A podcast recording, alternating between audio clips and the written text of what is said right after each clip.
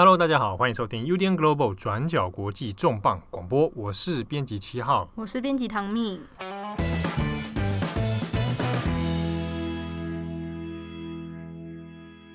这个重磅广播又来了啊！上个礼拜的节目，我们受到蛮多的回馈的。对啊，上礼拜我们聊到日本相模式的这个障害者杀人事件哈、啊，那有不少的听友呢都有给我们很多意见，他们的想法啊，我们收到蛮多的。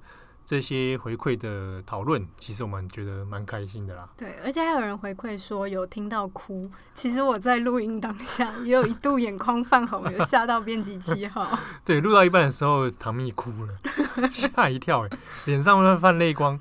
我想说发生什么事情，是不是录太久了？不是。好，我们这个礼拜要来聊的议题呢，这个还是跟疫情有关哈。我们今天要锁定在美国的纽约。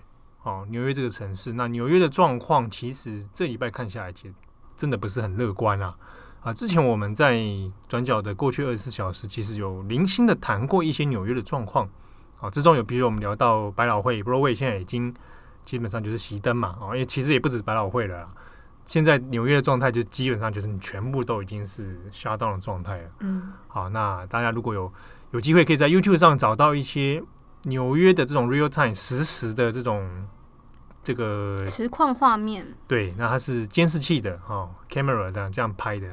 那我刚好这几天有在看，在拍时代广场，那个画面真的是我前所未见的哈，我没看过时代广场人可以这么少。嗯，好，那如果有在纽约生活过的人，大家都知道，纽约是无时无刻几乎都是人啊。那更不要说那个中央车站，很有名的中央车站，对，哇，空荡荡的。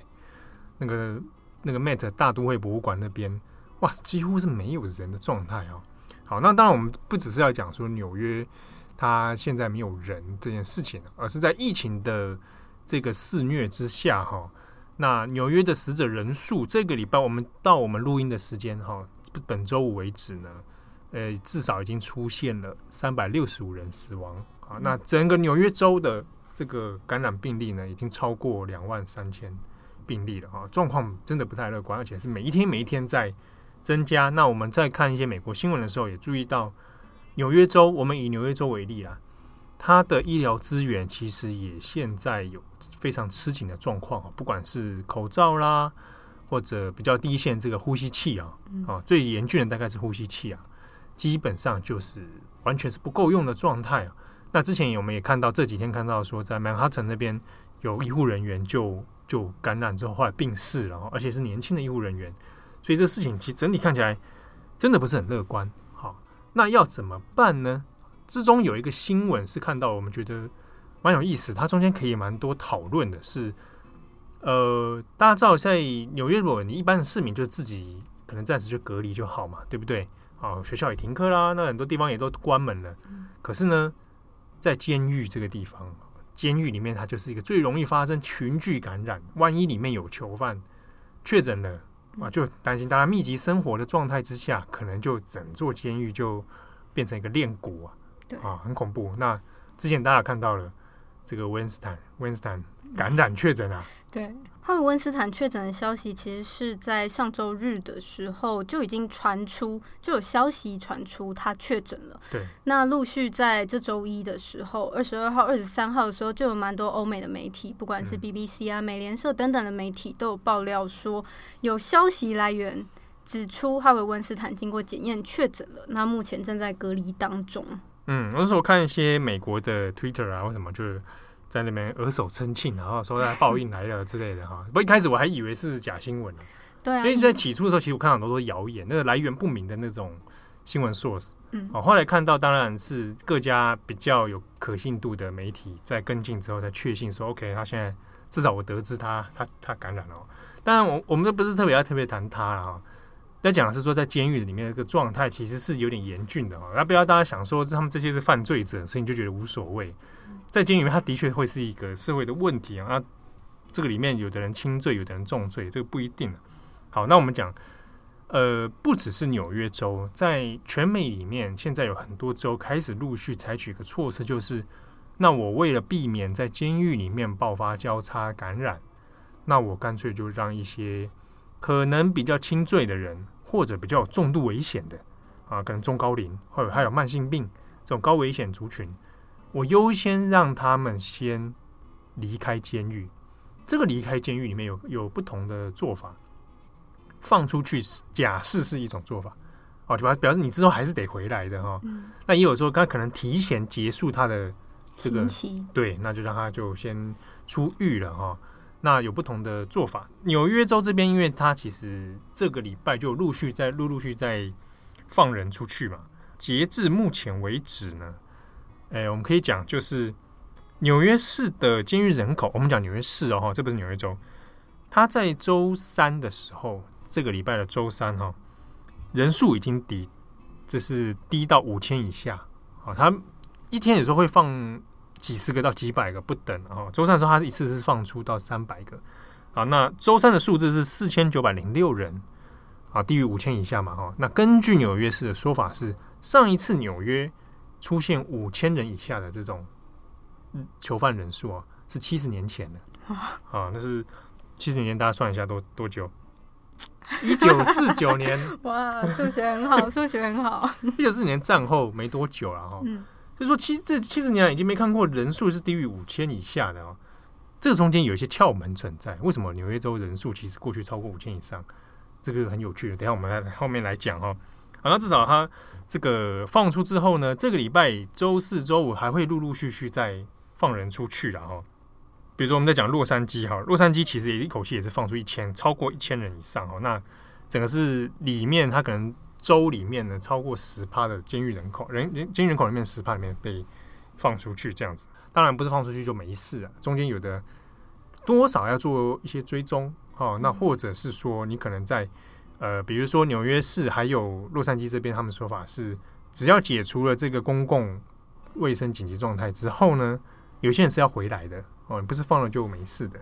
好，呃，另一个问题是，我们前面讲说有一些监狱里面出现了感染，对不对？那纽约市里面这边也有嘛，啊，包含囚犯或者里面的我们讲惩戒人员，对，或者这个不能讲狱卒了哈，惩戒人员或者他们的矫正人员这样子哈，嗯，也有出现感染的问题。好，比如说华盛顿州好了。啊，华盛顿州跟华盛顿 DC 是不一样的啊，这个大家分清楚。我之前看到中文有中文媒体把这两个搞 搞混，这也蛮蛮厉害的。好，华盛顿州发现有一座监狱里面呢啊，就有某一个地方有一层囚犯感染，好，那这层囚犯拿去就另外再做隔离，那结果发生什么事？但你说大家隔离，对，一整层等于说有确诊的跟没确诊的，大家一起都去隔离，对，因为怕你们可能已经出现。这个感染那还对，那还没出现症状，OK，那先隔离观察。那中间就有人逃狱了。好，你居然去笑了。这个当然是说，大家有的人看到这个新闻就觉得，哎，这个有点有点想说发生什么事情啊？执行过程是不是有什么漏洞？对，当然就是逃狱有各种可能啊。他有的是说担心，可能是研判是说担心自己跟确诊的病患关在一起。嗯，那大家就是，而且那个生活条件其实不是很理想。的状态之下，那就我很危险了哈，或者是说，在要隔离的这中间过程，不知道是不是有什么疏漏啊，让他找到一个破口可以逃离啊，不晓得。那之中至少我们确定，目前有囚犯是在逃当中了，因为这个隔离的事情。那我们这边讲的是说，在监狱里面，到底具体来说了，我们在他讲到美国的监狱的时候，你可能出现很多各种的画面啊。那我们以纽约州这边的为例来讲。实际上，他在里面到底，你说他的条件到底是怎么样？哈，你会说有的可能某些国家，欧美国家的人啊，比如说已经某个脱欧的国家，他来到台湾之后，然后 被隔离，然后说啊，跟监狱一样啊，代表大家大家大家对监狱的想象可能会不大一样啊。嗯，但我们有些一部分的这个，我们以纽约为例，或者以纽约州为例，它里面有些状况真的不是很理想，厕所一间。可能在这一层的囚犯里面是三十个人共用一间哦，对，三十人在在用啊，那它其实很密集的哈。嗯、那有些地方呢，比如说你睡上下铺嘛，上下铺的位置大概大概有多密集？就是我手从床伸下去就摸到下面的人，好压迫的睡法。是啊，那大家有时候我去看一下美国影集，看一下这个美国的电影，你大概多少也看到吧？很多那种惩戒中心、监狱，对。对，你说你你起光五瓦素写这不扣脸嘛？这不大可能说它多么的宽敞哈，我还跟你保持一公尺距离，对，对不对？好，那在纽约这边，我们就找已经放出来的囚犯，他有没有什么看法啊？所以美国的 ABC 他有去访问到一个现年二十五岁的囚犯，他是因为伤害罪入狱啊，那他是属于轻微啦，所以他先在这个第一波里面就先放出来了。那他本来呢是搬关在那个 Rikers Island，就是里克斯岛那边哈。嗯、那他出来之后就说，他觉得自己出来是很幸运的，原因是他的生活环境里面，他旁边那一个就是确诊的。啊，他那个确诊呢，他就已经先隔离嘛，搬出去隔离。嗯，可他床还在那里。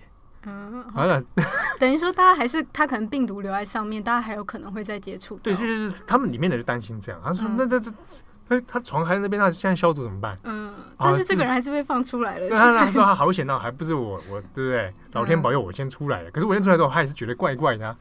我我还是要去自己是先观察一下十四天，对对不对？那之中大家这个已经疫情爆发的状态之下，那里面囚犯生活，你说有没有针对疫情做一些改善？哎，他据他的说法，在里面其实大家也没什么太大太多的改良。好，你说有没有针对什么防疫啊，什么什么？哎，目前也没有。他说啊，那我如果用洗手液，这个有含酒精的洗手液洗手，可不可以？大家想说应该是可以吧？对啊，现在酒精都卖到缺货了，应该蛮有用的吧？对对，可是有些监狱里面是不可以用这用这个的，为什么？为什么？因为它易燃。哦。我如果让你取得，让囚犯取得易燃物品，这会发生什么事情？会烧别人，会自杀。哦，你想的都 是很负面吗？这是啊，是，但的确有这种可能性啊，烧监狱啊，哦，哦，或制作爆裂物哦，或者发生什么事情，易燃物品这是要被控管的，所以里面大部分配备的是肥皂，跟你就拿肥皂去洗手，没说什么监狱捡肥皂，不是啊，好烦，拿肥皂去洗手，哦，那你就知道，不是每一个人都在里面享用得到酒精浓度七十五趴的这个洗手液，嗯，好，所以这个是在。牢狱在这个惩戒中心的现场里面，他所实际上要面对到的一些困难，好，那更不用说打吃饭啊、作息的时候，可能还是处于一个很密集的状态之下。那刚刚七号提到的那个 Rikers Island，其实哈维·温斯坦在一刚开始被定罪之后，他是先被关在这间监狱里面的，然后被关，哦、他被关在里面之后，在当时。就是关在里面没几天之后，就传出了有呃有狱警，然后还有确里面的囚犯确诊了。那在这个消息出来之后，还有温斯坦就转到了纽约市的另外一个监狱。嗯，但是他转，你说确 Rikers Island 这里确诊了，有人确诊了，然后他在确诊之后。离开这个地方，对，因为他有一些医疗上的需求，就是他的身体并不是很好，他的团队也有提出说，他其实他需要找到一个更适合、更可以处理他身体状况的地方，所以当时先转介到了纽约市的另外一个监狱当中去检测他的身心状况，像是他之前有因为胸痛送医啊，或者说他之前拄拐杖等等的问题，可是根据当时很多消息也有指出。哈维温斯坦为什么可以检测然后确诊？其实这中间有蛮多问题的。嗯，比如说呢？因为哈维温斯坦在消息人士就指出说，他虽然有这些身体上原先有的一些疾病，但是他并没有出现肺炎的症状。嗯，他却可以接受检验然后确诊。这中间是不是因为他比较有钱，还是因为说他跟谁有什么权利关系，他才可以提早检验？啊，我想这也是的确，舆论有时候第一时间会想到这件事情。这跟之前我们讲，呃，这个转角有做过那个查尔斯王子啊，就是一样的，可以类似的一个案例嘛，就是他没有症状，对，但他就得到先检测的机会。那当然有可能是因为有一种可能，当然是说因为 Rikers Island 就就有人中标啊。对，因为在那之后 Rikers Island 的确是有展开一系列的检验，但是在美国当时的规定还是要以你有出现症状你才可以检测，但是他没有出现，所以还是大家还是会针对这个有所批评。对啊，就是说好像有特权的哈。嗯。不过就是说以结果来说就是确诊啊。对。啊，那 你连带效益。没有，我是说这个也是说。呃，病毒是平等的，对，啊，它 不分你有钱没钱啊，它它它你就是中标就是会中标，对。好，那我们大概来讲一下，全美现在监狱里面人数哈，囚犯的人数大约在两百二十万到两百三十万之间，啊，这是全美国的数字。那比较高危险，被视为高危险的中高龄族群，大概占其中的十二趴左右，算算大概差不多可能要二十万啊。那呃，目前大概这这这一批人，大概中高龄的会比较是优先被放出哈。一方面当然就是说，不要尽量不要让监狱空间太过拥挤啦啊。所以温斯坦的话会不会，他也算是中高龄状态嘛？不过他现在已经确诊了啦啊，当然就是隔离啊。比如说他其他的 case 里面，是不是就会陆陆续放出？那目前看起来是往这个方向前进了哈。那呃，我这边再举例是说，纽约市其实当然这也不是说监狱。单方面会这样觉得说有这种人口的压力，其实，在一些比如说纽约以纽约市的市议员就有在呃议会中就有去提议啦，说这个因为监狱的状况，它不只是威胁到囚犯的生命，然后对于监狱人员啊、惩戒人员，他们当然也是一个很大的医疗的破口问题啊。如果要出入这些地方的话，那就担心病毒会因此传播，所以。放出囚犯哈，减低降低这人口压力是一个方法，但之中也有人提议，啊，市议员啊提议说，那是不是纽约这边我们要放宽执法的准则，我们减少让人入狱的机会？嗯，好，那这个就有呼应到我们前面讲的，从一九四九年以来啊，那纽约的囚犯人数基本上都是超越五千以上啊，好，那。这个中间有一阵子，其实纽约有发生比较大一波，就是入狱人数频率有变高。好，那我们刚刚前面讲说放宽执法这件事情，是请纽约警察都尽量放宽执法。那放宽到什么程度？哈，具体来讲，它应该在什么什么地步？这边就讲特别讲一件事情，是说大家有没有听过破窗理论？有，broken window。好，这个破窗理论其实有时候常常在在犯罪学或者警察这个地方常常会讲啊。其实破窗理论就是跟美国纽约有非常密切的关系。这个是一九八二年的时候发表的一个学说。那所谓的这个破窗理论呢，指的是说，哎，他们有做过一些实验哈，这跟心理学、犯罪学有关。就是假设一道墙壁上面哈，这住家以住家来说，那有一户住家的窗户呢都是完整的，另一户住家的窗户呢，有破掉，嗯，那两个比较起来之后呢，过一段时间我们再来回头观察，会发现那个破掉窗户的，它会破的多东西越来越多，好，它被打破的窗户越来越多。那那个完一开始完整的，它就不会发生这样的事情。好，那或者在比较是两辆同样的汽车并排在路边，其中有一台汽车它的窗户也破了一小点，那另外一台汽车是完整的。过了一段时间再回来观察的时候，发现另外一台破窗的已经被偷走了。啊，另外那个完整的可能还在那里。嗯啊，这个意思是说，在一些行为或者心理上面，哦，有发现人们如果在发现说这个地方哦，它已经有出现一些破口，比如说窗户是破掉的，容易引起是说这个地方可能没有人在管，或者我再破多打破一个也没关系。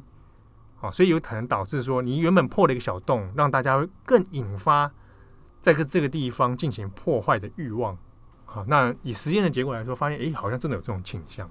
那跟纽约市的警察有什么关系？对，这个东西就是奇妙，是说，哎，那原来很多人讨论说纽约的这个治安问题哈，因为纽约的出入人口很复杂啊，那治安问题的确是好一阵子，就是对于纽约这个社会形象，你晚上在外面走也是觉得很危险。对纽约市很像它，它是有一些负面的效应的。那之中有讨论到，比如说纽约的地铁，纽约地铁可能有出入复杂啦，晚上可能不知道发生什么事啊。那大家有讲，哎，纽约地铁超脏乱。以前有一阵子，这个尤其是八零年代的时候，对于纽约地铁印象就是什么超乱啊，你的人倒在路上，你也不会不会怎么样。嗯，倒在路上就等于很正常。纽约的这个风景就是这样子啊。这个大家可以参考电影《落日杀神》。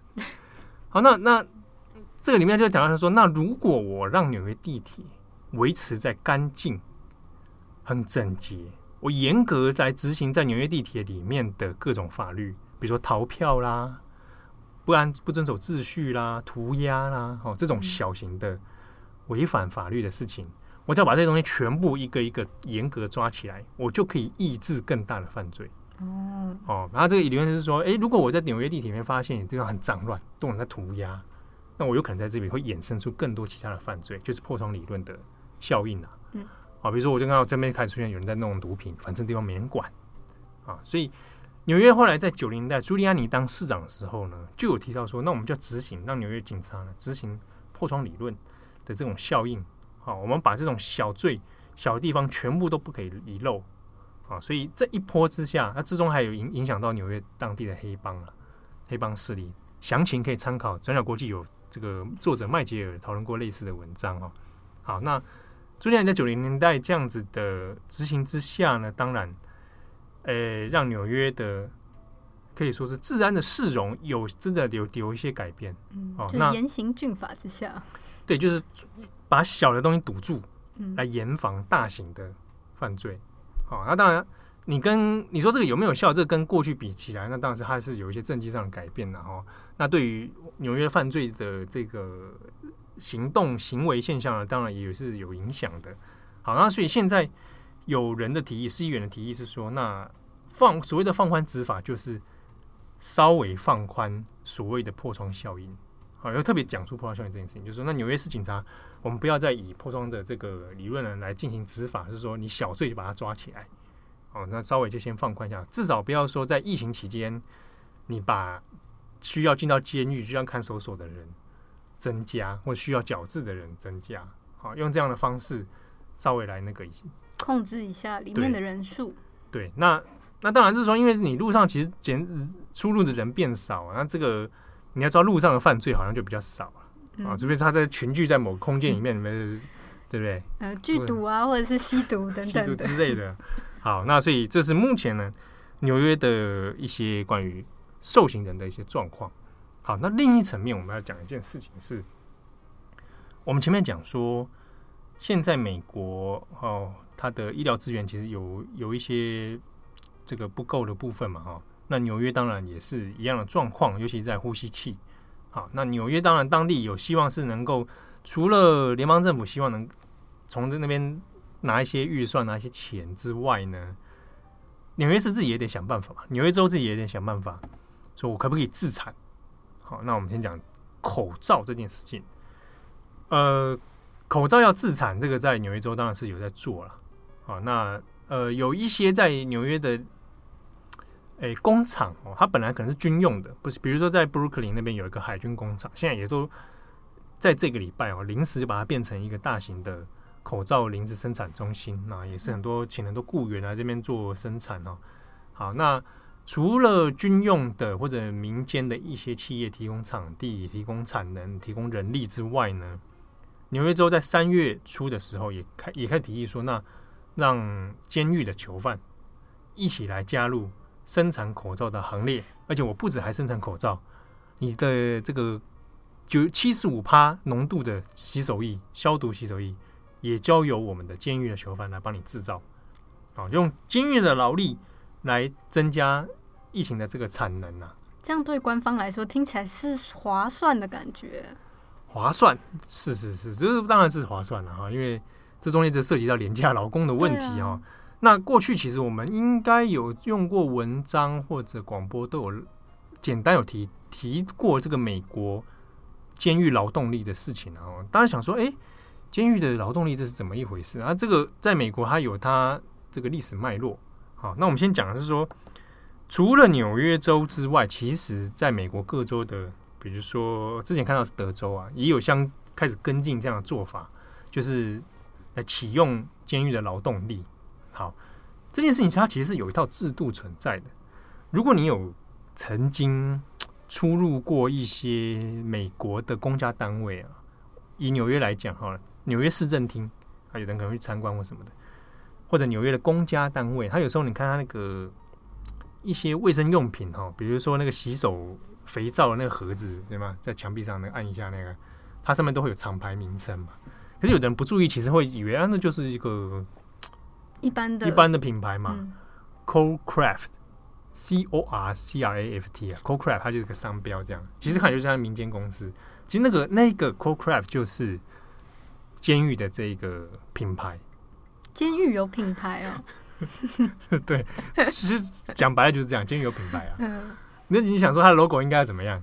有那个监狱的条啊，或者是什么拳头啊？这个真的是开玩笑啦哈，大家这是开玩笑，但这个是蛮黑色的啦。你什么拳头啊？哎、欸，什么监狱条啊？你在讲什么？对不起，请继续。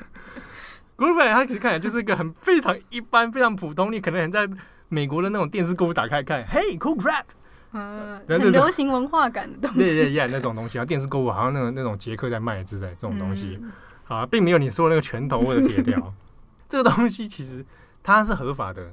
哦。那主要是当然由这个公家单位来经营啊，那经营成一个民间，呃，不是民间，人家监狱里面的商用品牌，好，那。他们是可以是利用说，在矫治中心，在监狱里面的囚犯呢，作为人力，那我们来做一些生产生产工作。这个目的哈，其实一开始是因为这最早可以追溯到十九世纪啊，一八二零年吧，我记得没错的话，呃，主要是为了矫正囚犯问题。矫正囚犯之外呢，也要补充国家的财政。就是我既然找了一堆囚犯关在这地方，那你要做一点事情吧，这件事情，对对对，那不如让他们生产东西来卖。啊，这个这个蛮像美国人会想出来的事，真的很喜欢赚钱，做生意嘛啊，嗯，好，那就这个东西，当然一方面其实它有矫正的功能，是我一方面其实可以培养你的专业技能，好，里面在大部分做一些手工业或制造业的工作，好，那培养你的技能，你还有点时薪可以赚，那等到有你刑期满之后，说不定你还可以用这个方式。成功的回归社会嘛，你可以找相应的工作，好，所以它这部分当然是有一些自然的考量。那你中间还可以生产东西来卖，那也可以补充国家的财政。好，那我先讲是说，这个里面他们 cocraft 里面它的业务里面包含哪些？就他们到底制作哪些东西？比如说汽车的车牌，哦，那或者城市里面的一些那种交通号志。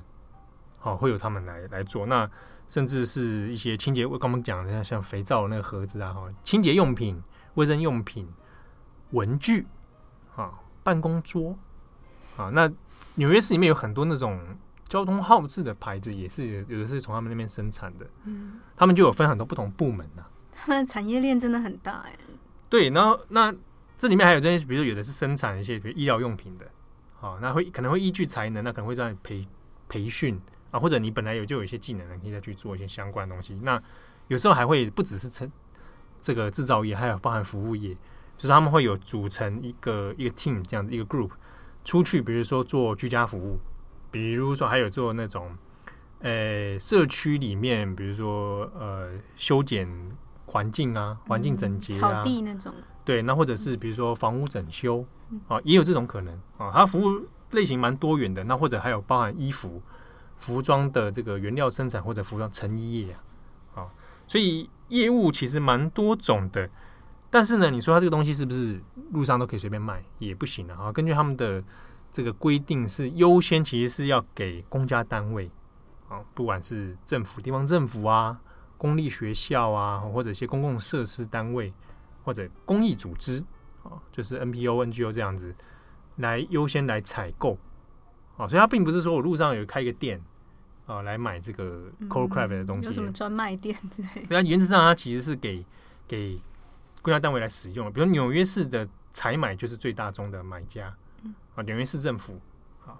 哎，不过我这边再提一下，就他们他们有生产一系列的那个书桌，书桌系列就叫 Artica，Artica 系列。嗯，啊，Artica 大家可能听哎名字以为就。好像哦，就这样，阿提卡书桌啊，你以为在看那个 IKEA 的那个目录，那目录看起来也蛮像。阿提卡这个是纽约的一个监狱名字啊，阿提卡监狱。那我看到那个书桌系列的时候，我其实觉得有点黑色，就是它很讽刺，因为阿提卡之前就是过去在一七零年代的时候爆发过纽约很大的一场监狱暴动。那监狱暴动那个事情跟以前一个黑那个黑人那个 George Jackson 有关啊，它是呼应 George Jackson 的一些。行动，那就发生在阿提卡这边一个杀了不少警察哦，那很多黑人在里面暴动的这样的事件哈。详情这个呃，我个人的在转角国际的专栏有稍微略提到这个 这个事情啊。那我看到那个书桌的时候，觉得 这个暴 暴纽约最有名的监狱暴动之一，现在被命名成这个书桌系列，嗯啊呃，看起来，呃，心里面五味杂陈啊。也就是说，从这个产业链的表面上看起来，好像对社会很有回馈、很有帮助，但是背后是不是就有一些不为人知的事情？你的想法都非常负面，非常的这个黑暗。对，好，我们先我们讲我们讲它的问题之前，那当然还是讲一下它的特性。好，我们理解它的特性之后，比较能够进入说它的问题点在哪里。比如说，大部分其实是它的买家应该是要有政府下单。对不对？那中间你去看 Coldcraft 的官网说，它因为还有这个州法律的优先权啊，它的订单优先是要给政府来竞标的。那中间这个有没有独卖问题啊？就专卖问题啊？就是好像没有公平的竞标啊？那就好像，诶，你就变成一个，你想想看，你经营，假设假设你被负要求被负责经营这 Coldcraft，那你就变你的买家永远就是纽约市嘛。嗯，好，那你就。专卖给他就好了，那这有没有？这样市场好像没有很自由。这你就是不是图利还是怎么样？那当然，这个中间有有很多讨论空间，在美国也其实也不少讨论。那平均我们来看啊，它 Coldcraft 到底赚不赚钱？它的平均这个利润哈，年平均大约是在四千八百万美四千八百万美元到五千五百万美元之间啊，有时候我看过到六千的年一年这样下来。好，那说，当然，它算起来好像也不是什么了不起的那个赚爆的企业，也看看数字账面上来说，并不是这样。好，可是呢，中间的问题在于，那它的劳力成本是多低，有到多少？嗯，是免费吗？还是说他们还是有拿一点点钱？嗯，当然是有拿钱啊！你免费这个也太过分了。对啊，免费应该会暴动嘛。对，我跟你讲，那拿多少钱啊？这些囚犯在里面，他。为 Coldcraft 做生产工作，它是有薪资的哦，还有每小时的时薪。好，我们看一下纽约的平均时薪应该在多少？哦，纽约的这个纽约以纽约州来说，纽约州它有不同区域，它不同的时薪的标准，最低时薪呢？哈，纽约市里面，比如说我们讲一般的，它会依照你公司的规模、呃聘雇人数的多寡来做区分呢。好，那原则上来说呢？十一人以上的公司，最少你每小时的最低时薪是十五美元。十五美元是四百五十块啊，四百多 块，对不对？OK，这个说真的，你要靠这个时薪在纽约生活，那也是很拼呐。对，好，但是 OK，它有个最低时薪是在差不多在这个水位。好，那 Coldcraft 里面的囚犯，他的时薪是多少？让我猜一下，让我猜一下。好，一般的外面纽约 纽约的人，一小时十五美元，Coldcraft 里面拿多少？五美元。五美元哦，五美元差不多台币就是一百五十多块嘛。对，跟台湾人差不多是。你是在暗示什么？台湾人啊？没有没有，那你赶快公布答案呢？六十五美分。美分？你说零零点六美元，零点六五，你算了不起零点七啊？真的很少哎、欸，一美元都不到啊，各位朋友，一美元都不到，而且这是平均哦，有人拿更低的，嗯，哦，不是更低，上不是说什么零点一啊，但差不多零点四。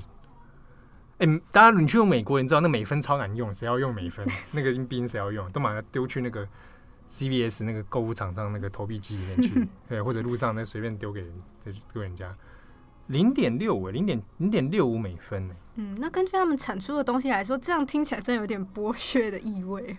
对，而且他的上班时数，你比如说，就上个一五小时就算了，一天有时候也是，有时候一周六天班，每班八小时，啊，有的还会加班，哦，那加班有的会有奖金，嗯，那你讲说奖金有多少？对啊，奖金多少？加个一两美元，一美元到两美元。那大部分的平均薪资每年下来的，哦，我们说他年薪呢，嗯，年薪就一千美元左右，非常非常少哎，一千美元台币，嗯，三万块。哦，那这个是一个老问题，就是在美国，其实过去好几年就有讨论过，这些囚犯其实过着非常低薪而且高度劳动的工作，啊，对他们来说，那个几乎是没有没有什么薪资可言哦。那大家就会用一个形容，就是这就是监狱奴隶啊，奴隶劳工啊。嗯，好，你你想说用这些囚犯这些人当做一个廉价劳工在剥削啊？有的人想说，那他们是。犯罪者、罪犯还跟你给你钱不错对，还谈什么人权呢、啊？哦，但中间你有个问题是，你既然有劳动事实了，合法的劳动事实，你就聘雇他做这样的事情了，那你是不是应该要符合一定程度的劳工权益呢？他已经是劳工喽，对不对？你不要想说啊，我不付钱他就不是劳工了，哦，不是啊，你既然有，既然你都要付钱了，对不对？那是不是在薪资上面你可以有所调整啊？当然，这就是内部遇到的问题。好，那。我们讲完这个 Coldcraft 里面他们劳工的状态之后，我们回过头来讲，那纽约州现在要拿囚犯们来做口罩、做洗手液这件事情，是不是真的能够如愿达成啊？当然，做口罩这个东西启动了啦，那洗手液就出现问题了。有呃，洗手液这个事情呢，在讲出来之后，其实我有看那个纽约州那州长 Cuomo 啊郭某最近很红，因为他跟他弟弟在 CNN 连线的时候，两个人在那边兄弟之战，争宠。对，就是 也那个画面也是蛮，不过我觉得很美国人啊，我有点难说，但是他就是有点美国综艺感，就是美国人会发生的事情，我也觉得很奇妙啊。那这郭某呢，最近当然是态度非常强硬了，他是民主党的哈，那他就是呃一直强调说纽约州能够掌控，而且能够度过这样难关啊，所以他那天也出来开记者会讲说，我用这个 Cold Craft 用囚犯的作为劳动力哈。怎么样来生产支援现在目前的一些医疗物资，包含口罩、洗手液。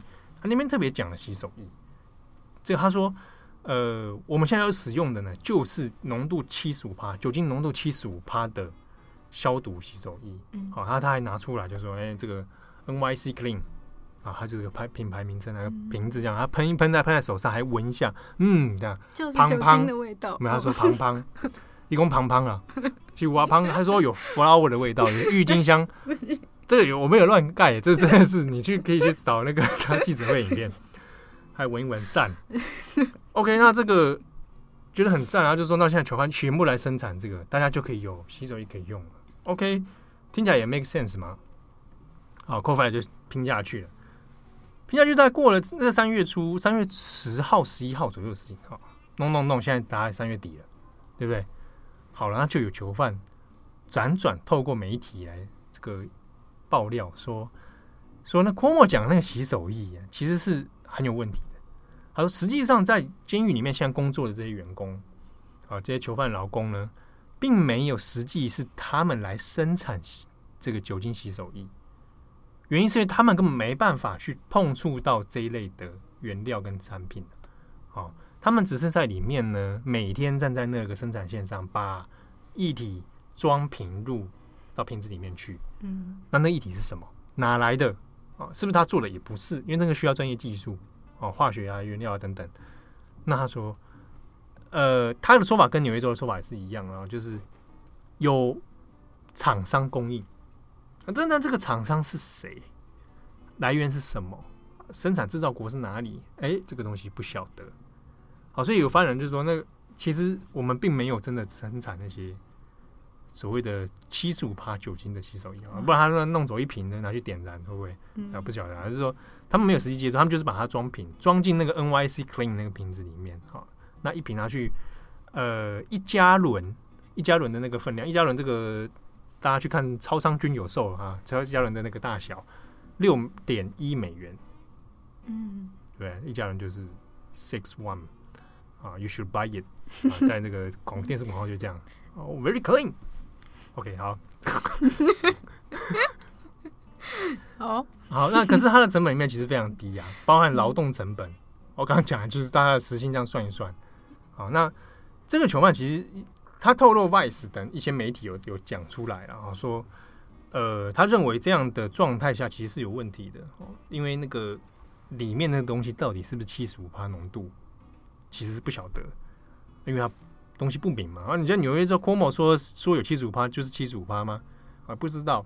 那另外还有担担忧的是说，现在如果已经担心监狱会有群聚感染，那我们现在在里面密集的工作，囚犯的生生活没有在特别照料或者防疫措施之下，我们现在在里面生产这个东西是会有问题呀、啊。对啊，一来 这样囚犯听起来真的很可怜，就是他们不只付出了很低薪的劳动，然后还有可能在那种高风险。对啊，对，那那可能是我们弄一弄，然后就我们大家一起感染，还是说大家知道说你们这地方有感染，然后你现在做出来的东西，我现在拿来用，对啊，咳进去，是不是磕进去，还是怎么样？还是说你摸过，还是对你外界会有疑虑嘛？对，所以中间这个囚犯来讲，他就觉得说，这样搞，其实我有点、有点、有点困惑，这一切现在发生的事情。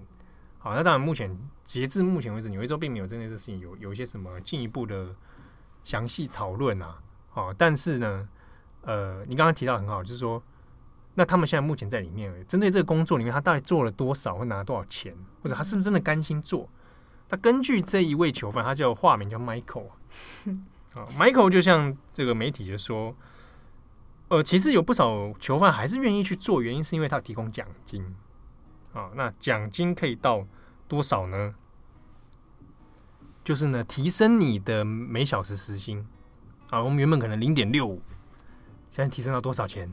对，这种疫情非常状态，对啊，一定要再让大家有心甘情愿。三块钱，三块钱再低一点，两块，两美元，讲的好像多划算一样。两美元，那那 Michael 的说法是说有二十小时轮班哦，因为要提高产能嘛。啊，二十小时大家轮班。那有的人就超过每天是超过八小时的啊，那一周超过六天的也有，哎，这个也才七天哦。你每天做有没有可能也有？那有人是想说，为了多赚一点钱，但是一小时两美元能赚到哪里去呢？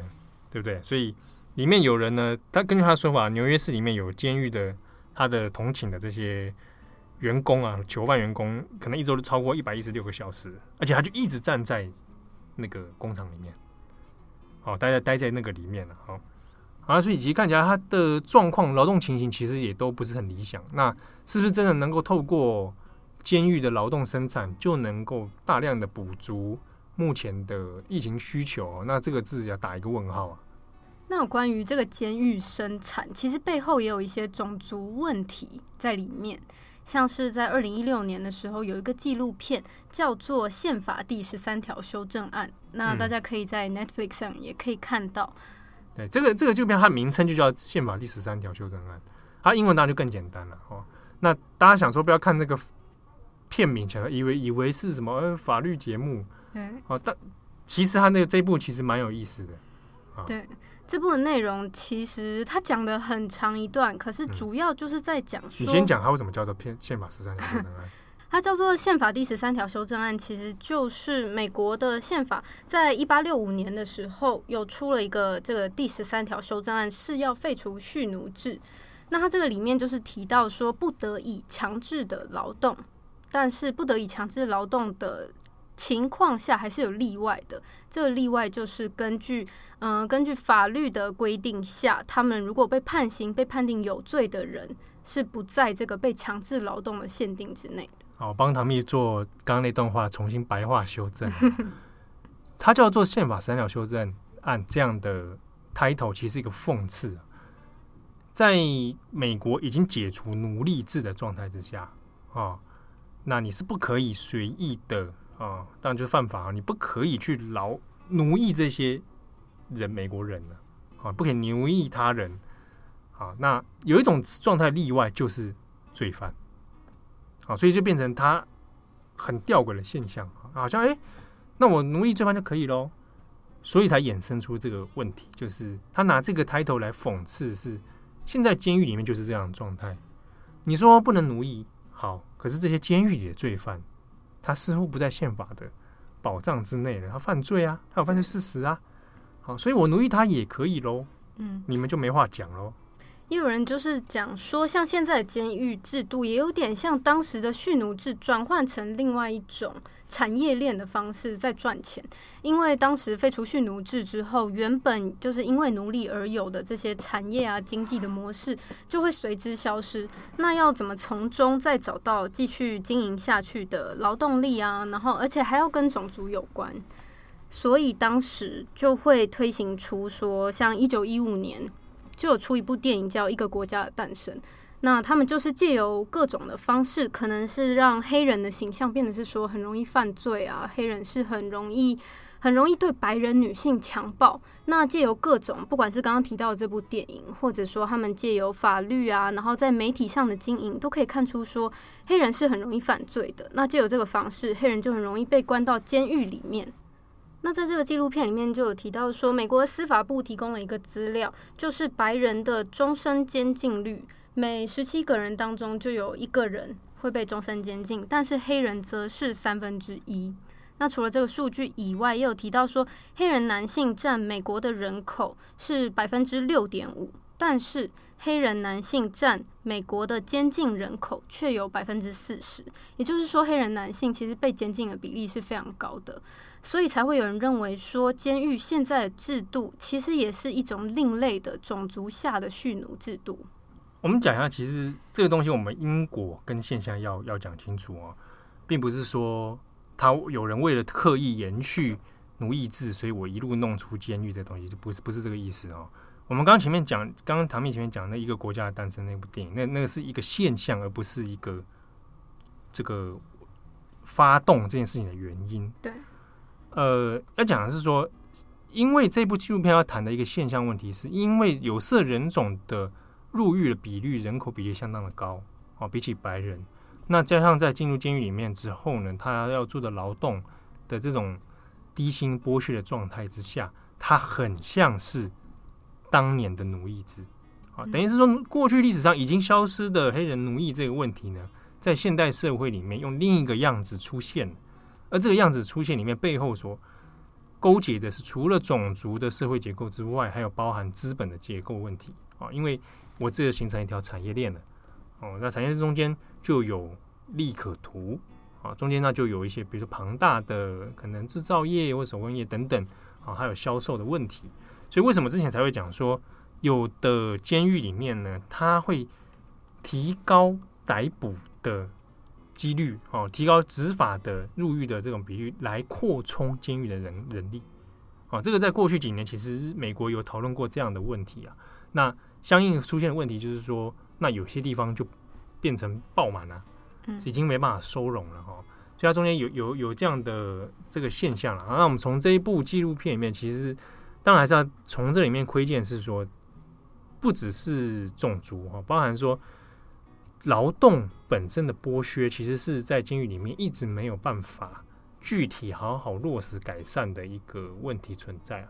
好，那呃，我们今今天刚刚唐蜜讲的那个种族的部分呢，它又涉及到的是其他一些问题啊，就是说，呃，对种族犯罪的刻板印象啊，他容易被入狱这件事情，跟他容易在司法面对司法审判的时候被判相可能相同的，比如一个白人跟黑人，他可能犯相同的事情。黑人被判的比较重，他年期比较久，有这种现象存在。那这是包含到司法与种族之间的矛盾。所以你整个这样看起来，其实，在监狱劳动这个问题上面，它其实延伸的困扰跟问题其实是还蛮多的。像在这个纪录片里面就有提到，有一个组织，美国有个组织叫 ALEC，ALEC。它里面就是组织的人物是有企业家、政治人物，那他们在这个里面就是会进行游说啊、交流，然后也会试图影响法案的建立。那其中在这个组织里面有一个单位叫做美国惩教公司 （CCA），那它就是这个 A l e 里面的成员，那它也是美国第一家私人监狱企业。它成立之后，在一九八三年成立之后，它就是产业一直有所成长，因为他们，嗯，他们必须要让监狱一直维持满员，就是里面都是充满了囚犯的状况下，他们才可以赚钱。那他们是怎么赚钱？就是靠在这个 A l e 里面，其实有很多，嗯、很多有关系、有合作的产业，像是运动产业啊，或者是那种零售商，或者甚至是军事产品。等等的都会跟他有关系，那大家就一起在这个监狱的产业链里面之中赚钱。它这中间，但我们来讲是说，它有部分的呃很大一宗是由民间的公司去做委托啊，通过中介去委托。这个状态跟那个 Co-Craft 有点不大一样。Co-Craft 状态是它主要的产订单都要由政府来竞标了哈，所以还有那个比较清楚的买主关系。那这边讲这个惩戒中心，它这边。做的一些人力的媒合或者订单的这种媒合呢，它属于另外另又是另外一套系统的。好，那我们回过头来看，就是如果以纽约这边的 CoCrab 来说的话呢，呃，实际能够投入的人力大约到两千人以上。好，那不过目前目前啊，在在纽约这边实际上有多少人在做这个疫情的生产产能哦？监狱在生产产能是不是全部动员到两千人以上？这个我目前我没有看到相关的数据哈。不过大家可以知道，它最大的产能大概在在这个位置啊哈。但好，那目前有没有可能真的能够赶上疫情的状况？呃，看起来不是那么乐观。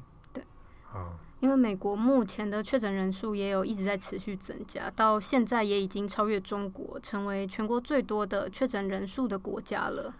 对，那这个所谓的超越中国这事情，还是要强调一下哈，就是因为有有听众或者我们读者有来来留言质疑说，哎，你怎么知道去中国确诊啊？那呃，以目前来说，我们也只能依靠中国官方所宣称的数字啊。那你说你觉得？中国数字后面要加一个零，那那个也是你的个人的推测了 哈。我们基本上还是要讲求证据啊。如果你有证据后面加一个零，那当然是 OK 没有问题。好，那这样说，的确大家对于中国的数据是有质疑的，这质疑是存在而且合理啊。但目前我们在做比较的时候，当然就是以账面上的数字为主。那这边可以补充一下，这虽然中国说零清零啊，零确诊了哈，浙江还是出现新的病例，对不对？好，那中间这个，如果你真的要讨论中国的疫情的病例问题的时候，有几个窍门，我们可以，你们如果有兴趣，大家有兴趣可以自己找找看资料啊。就是，呃，之中最近的中国动向里面呢，对于确诊的病例这件事情，其实有一些蛮微妙的态度啊。哦，比如说我们前面讲的，疫情刚爆发的时候，有很多人是在还没有确诊就死亡。好，那无症状的。人有感染无症，但是无症状，比如说检测是阳性，但无症状，这个到底算不算确诊？在中国的算法里面先先把这个排除啊。对，那如果我们要计入算入说有感染但无症状的人的话，那中国的数字要上修到什么地步？不晓得，完全不晓得啊。所以大家会对于这个数字有疑惑，非常正常，而且。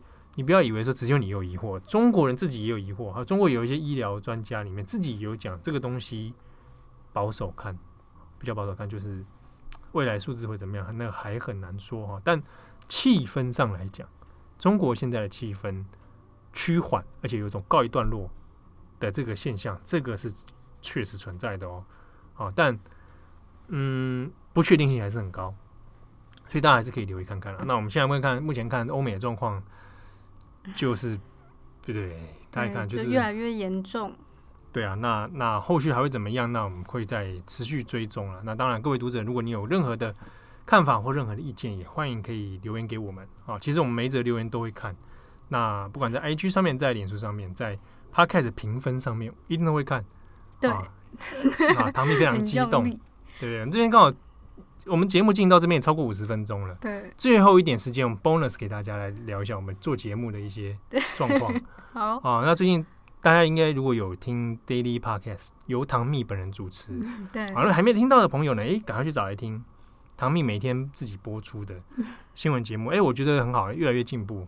开心，开心是不是？对，也有听友回馈说我有进步，我也是回家都笑着在睡觉。对，之前都哭啊，哦，之前在在公司都哭哎，哇，被我们骂爆了，说说主持人什么东西？你这样会被检举，就是担心说有职场霸凌。怎么会霸凌呢？我们是个合理的培训。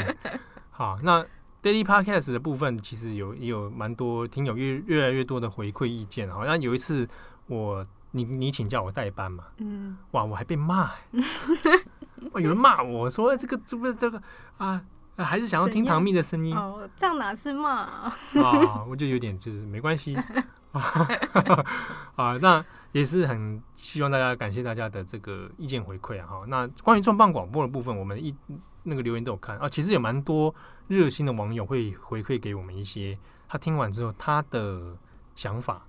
或者他有他其他读书的心得或什么，他也会回馈给我们。第一时间我们可能不会马上回复啊，毕竟有时候看到你们讯息的时候是我在放假啊，我下班了 啊，我可能不会回复，但就是哎、欸，我们过阵会好好的来认真的回复你。对，好，那也欢迎大家，就是这个你想你有话想说都是 OK 的，没有问题的啊。对，只要不要太多伤害性的言论都是可以的。说霸凌我们是不是？啊，对，那你有任何想说或者你想听的议题哈，或者你的困惑。哎，或者因为上次有人问，好像是来问说，我们讲你呃有一集讲到什么书啊资料去哪看啊？如果你有兴趣，你也可以来跟我们讲，我们也可以提供给你我我们所平常找的一些资料或者整理的一些心得。好，那也希望大家越来越喜欢我们重磅广播。这个重磅广播应该应该应该近期啊 要推出新单元。没错，对，可以预告一下重磅一页书啦。你已经想好名字了？你那个不是在群组里面就写好了吗？你是没有看群？我以为那是一个暂定的名字。啊、这样是不是？啊，可以，我们可以再看看哦。对，你选书选好了没？我早就选好了。真的吗？对啊。好，我们会由编辑每一位哦，每一位哦，四位编辑亲自来选书，那这些书都蛮有趣的啊、哦，你可能想买也有点买不太到。好，那希望大家能够。这个期待我们的新节目，嗯，啊，那也多多给我们鼓励哈，特别是在网络上的评分。啊，对我们非常需要，我们就是这么的肤浅，给我们多一点评分跟意见留言，啊，帮我们冲上这个排行榜，加油啊，对不对？冲上去，这个我看了在心，这个唐蜜看了在心里才欢喜，对，对不对？啊，那也感谢大家的收听啊，这个中小国际重磅广播，我们这一周在这边告一段落，好，我们下礼拜再会，我是编辑七号，我是编辑唐蜜，拜拜。